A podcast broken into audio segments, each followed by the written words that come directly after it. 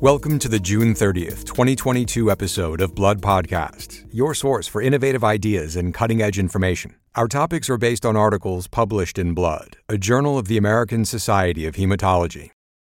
In today's podcast, we review a novel strategy for overcoming resistance to CAR T cell therapy that involves the dual targeting of myeloma cells and cancer associated fibroblasts. We'll also explore a recent report demonstrating that loss of CCR4 expression is common after treatment of CTCL with the antibody CCR4 antibody mogamulizumab.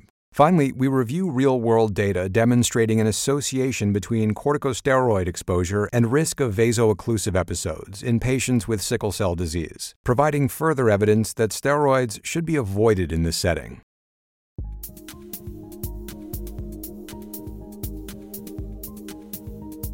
Let's start by reviewing a research article entitled Targeting Cancer Associated Fibroblasts in the Bone Marrow Prevents Resistance to CAR T Cell Therapy in Multiple Myeloma by Riona Sakamura and co authors at the Mayo Clinic. CAR T cell therapy has emerged as a potent and potentially curative treatment approach for selected hematologic malignancies. For patients with relapsed or refractory multiple myeloma, a single infusion of CAR T cells directed against B cell maturation antigen, or BCMA, produced complete remission rates of 80% to 100%, leading to FDA approval of this treatment approach in March of 2021. However, progression free survival is less than two years, with most patients eventually relapsing due to loss of CAR T cells and inhibition of CAR T cell function in the tumor microenvironment. One prominent component of that tumor microenvironment is an abundance of cancer associated fibroblasts, or CAFs which are known to be immunosuppressive and to promote tumor growth. Thus, targeting CAFs is a potentially useful anti cancer strategy. One particularly promising target that has emerged is fibroblast activation protein, or FAP, which is overexpressed on the surface of CAFs. In preclinical studies to date, strategies to target CAFs with monoclonal antibodies or cellular therapy have yielded promising efficacy results. The suboptimal outcomes of CAR T cell therapy, coupled with the success so far with targeting a suppressive component of the tumor microenvironment, raises a few compelling questions. Are CAFs contributing to CAR T cell dysfunction? And if so, could that dysfunction be reversed by directly targeting CAFs? With those questions in mind, Sakamura and co investigators studied the impact of CAFs on the efficacy of CAR T cells and explored some new strategies for directly eliminating CAFs. They found that, yes, CAFs do inhibit the antitumor activity of BCMA CAR T cells in vitro. The authors then used a mouse model of myeloma in which the human OPM2 cell line was injected into NSG mice. The cell line expressed luciferase, which allowed accurate measurement of tumor volume. The authors then showed that CAR T cells targeting the BCMA protein were effective at suppressing growth of the myeloma cells in these mice. In contrast, when human CAFs from myeloma patients were co injected with the BCMA CAR T cells, the mice developed significantly higher levels of tumor and had shorter survival compared to mice receiving only BCMA CAR T cells. Similar results were seen with a second human myeloma cell line, MM1S. The authors then sought to determine if the CAFs could be inhibited or deleted in vitro and in vivo, arguing that this could improve the efficacy of CAR T cell therapy. They chose to use a separate CAR T cell to try to deplete bone marrow CAFs. First, however, they wanted to characterize the immunophenotype of the bone marrow CAFs isolated from myeloma patients. As expected, flow cytometric analysis revealed high levels of FAP expression. However, they also identified, for what is believed to be the first time, significant expression of SLAM F7. By contrast, there was no expression of FAP or SLAM F7 on healthy donor cells. Next, they generated CAR T cells that were specific to FAP, as well as CAR T cells specific to SLAM F7. In vitro, both the FAP and SLAM F7 CAR T cells had a potent cytotoxic effect against bone marrow CAFs. However, these FAP and SLAM F7 specific CAR T cells were ineffective in a mouse model of myeloma that incorporated injected CAFs. The authors then generated two types of bispecific CAR T cells, both designed to target malignant plasma cells and CAFs. One was directed to both BCMA and FAP, while the other was directed to BCMA and SLAM F7. Both of these had enhanced activity as compared to single targeted BCMA directed CAR T cell therapy, and both were able to overcome bone marrow CAF mediated inhibition of CAR T cell therapy, leading to prolonged overall survival.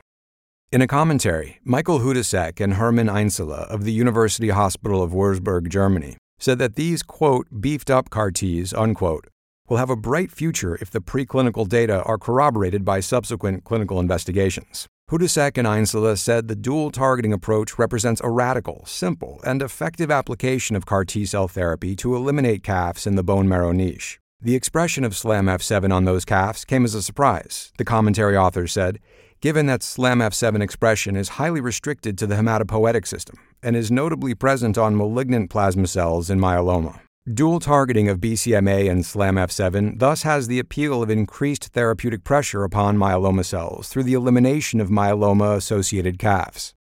Although the current work is promising, further investigations are needed to determine the efficacy of dual targeting strategies in eliminating myeloma in the bone marrow, extramedullary lesions, and CNS. Furthermore, safety needs to be characterized. Translation to the clinic should proceed with caution, according to Sakamura and colleagues, given that dual targeted CAR T cells could be more activated and therefore increase the incidence of life threatening cytokine release syndrome, or neurotoxicity. For now, however, the results of Sakamura and co investigators are promising, illuminating a novel approach to developing more potent CAR T cells that could be applied not only in myeloma, but in other malignancies where CAR T cell resistance is mediated by the tumor microenvironment.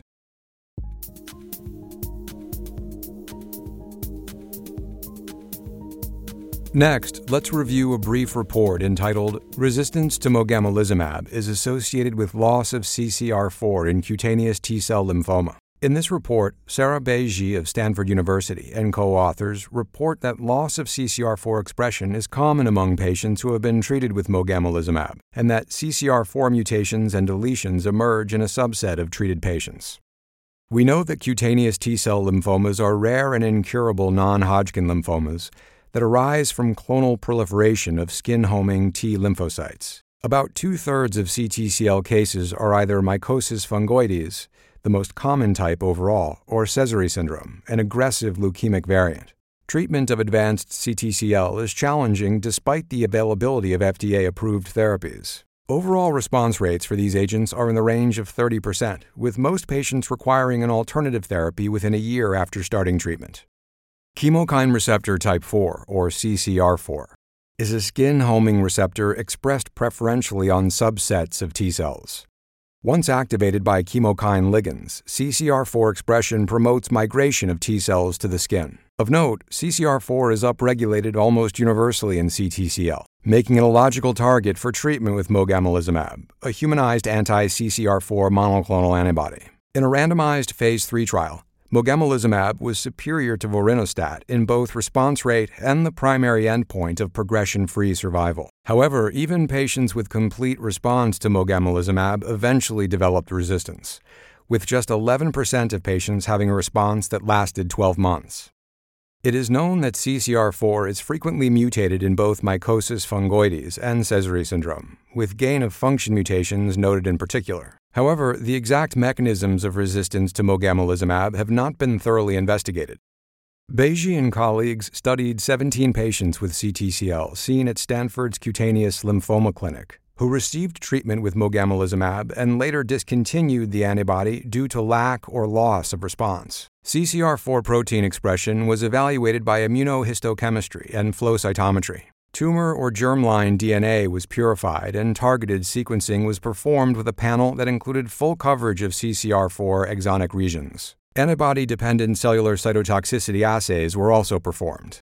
The study included a total of 17 patients who progressed, including 11 patients who were primarily refractory to mogamulizumab treatment and 6 who developed secondary resistance. 14 of the patients in this cohort had a diagnosis of Sézary syndrome, and the remaining 3 had mycosis fungoides. The median duration of treatment with mogamulizumab was 3.5 months, with a range of 2 to 41 months.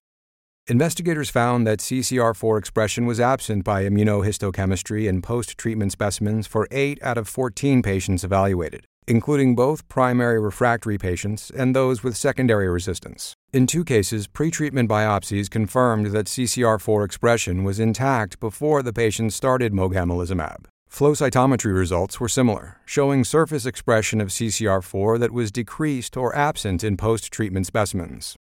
Targeted DNA sequencing revealed novel coding CCR4 mutations in three cases, none of which were detectable in pretreatment samples. Notably, these mutations were distinct from C terminal gain of function mutations previously described in CTCL and adult T cell leukemia lymphoma. One variant overlapped with the known N terminal mogamulizumab binding epitope, while the others were in transmembrane domains. All three variants were associated with loss of CCR4 expression on the cell surface. Two of the mutations were shown to markedly impair antibody dependent cellular cytotoxicity in the presence of mogamulizumab.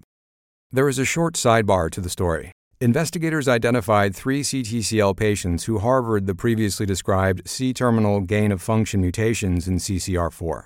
Among patients with adult T cell leukemia lymphoma, these mutations are associated with improved clinical outcomes following mogamulizumab treatment. However, response was not consistent in these CTCL patients with gain of function mutations.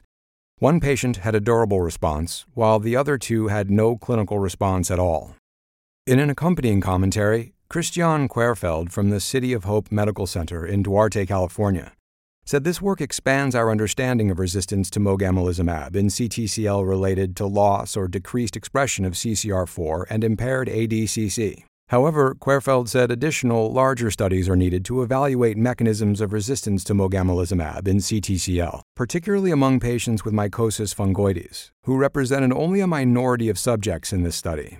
Although the present study provides insights on resistance mechanisms, CCR4 mechanism of action is likely to be more complex, she added, since targeting CCR4 can have immunomodulatory effects. Ultimately, she said, combination regimens may be needed to overcome resistance to mogamulizumab. While further work is needed, the findings of the present study by Beji and colleagues indicate that resistance frequently includes loss of CCR4 expression, and in some cases, the emergence of CCR4 genomic alterations. Those findings could have practical implications for next generation CCR4 targeting therapies under development. In particular, loss of CCR4 expression under selective pressure of CCR4 targeted therapy could be a major hurdle for the development of subsequent CCR4 targeted approaches.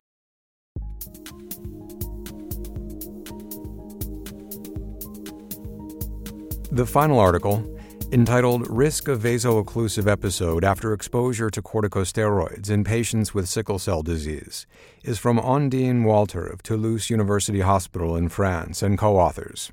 In this study of real world data, the investigators used a somewhat novel study design to ask if steroid use was definitively linked to increased risk of vaso-occlusive event related hospitalization. Sickle cell disease is the most common monogenic disease worldwide, affecting approximately 300,000 newborns every year. The recurrent pain episodes, known as vaso-occlusive episodes, or VOEs, contribute to the morbidity and mortality in patients with sickle cell disease, and are in fact the most frequent cause of care seeking among these patients. There are some risk factors for VOEs, such as infection and hypoxemia, that are well known and well described. By contrast, exposure to oral or injectable corticosteroids has been suspected to increase VOE risk, though this is based on limited data from several case reports and case series. Corticosteroids are widely available and have potent anti inflammatory effects, so they seem like a logical choice for treating severe complications of sickle cell disease, at least in theory. However, the use of corticosteroids in the treatment of patients with sickle cell disease is debated in randomized trials, corticosteroids reduced length of hospital stay and need for red blood cell transfusions. However, in subsequent retrospective studies and case series, corticosteroid use was associated with VOEs as well as stroke. In another systematic review and meta analysis just published in 2022, which includes three randomized controlled studies and three retrospective studies, Corticosteroids were linked to increased risk of hospital readmission in patients with sickle cell disease and acute complications.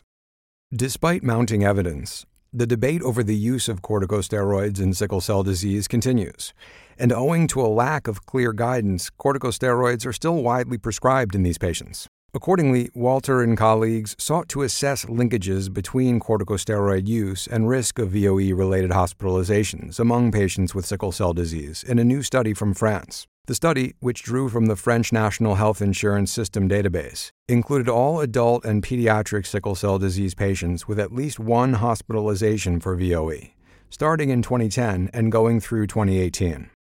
The study incorporated what's called a case case time control design, This is an extension of a case crossover study design. The case case time control design incorporates an adjustment cohort to account for temporal variations in the exposure of interest, which in this study was exposure to corticosteroids. Investigators used a matched cohort of what they described as future cases, or patients with VOE the year after. Two concomitant case crossover studies were conducted, one among cases and one among future cases. They calculated the ratio of odds ratios, that is to say, odds ratio of cases over odds ratio in future cases. In that way, they could obtain an odds ratio for the effect of corticosteroids exposure on VOEs by taking into account the exposure trend. Investigators identified more than 14,000 patients with sickle cell disease who were hospitalized for VOEs over the 2010 to 2018 period. The total number of hospitalizations exceeded 100,000, translating into 0.78 VOEs per patient year. 13% of hospitalizations were in intensive care units. The median duration of hospital stay for VOE was three days. Out of the overall patient population, investigators selected approximately 5,000 cases and 5,000 future cases for the principal analysis. 45% of cases were exposed to systemic corticosteroids at least once between 2010 and 2018. The systemic corticosteroids were oral in 95% of cases. The median time between corticosteroid dispensing and date of hospital admission was five days. The outcome of the study was first hospitalization for VOE. The principal analysis showed an increased risk of hospitalization for VOE following exposure to systemic corticosteroids outside the hospital. The adjusted odds ratio was 3.8, with a 95% confidence interval of 2.4 to 5.6.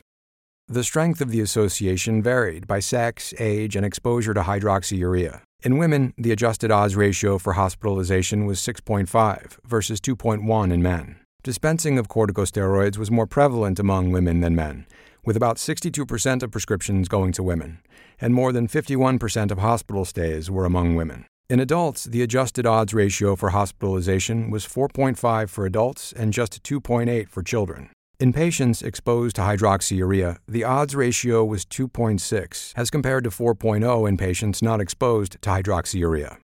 In a commentary, Sophie Landskron and Lydia Pecker of Johns Hopkins School of Medicine said the present study is a rigorous and novel approach to demonstrating the association between corticosteroid use with subsequent VOE. They said that Walter and colleagues have provided a meaningful contribution to a growing body of evidence, suggesting that quote, extreme caution is warranted when prescribing systemic corticosteroids to individuals with sickle cell disease. They added that in situations where a corticosteroid is absolutely needed, it is essential to involve a healthcare provider with expertise in sickle cell disease. In our experience, they write, well meaning clinicians prescribe corticosteroids for seemingly reasonable indications. This comes to our attention when those treatments precipitate what are often very severe VOEs. Altogether, the results of the study by Walter and colleagues provide substantial new evidence that systemic corticosteroids are associated with increased risk of hospitalization for VOE. According to the investigators, this indicates the use of systemic corticosteroids should be limited in patients with sickle cell disease. Further research is needed to understand the apparent differences in hospitalization risk across patient subgroups, such as women versus men, to identify potentially targetable mechanisms, and to assess the role of potential interventions, such as the use of prophylactic transfusion to mitigate corticosteroid associated VOE. You have been listening to the Blood Podcast. For a list of additional authors, as well as more detailed articles and commentaries on which this podcast is based, please go to bloodjournal.org. Be sure to join us next week for another episode. Thank you for listening.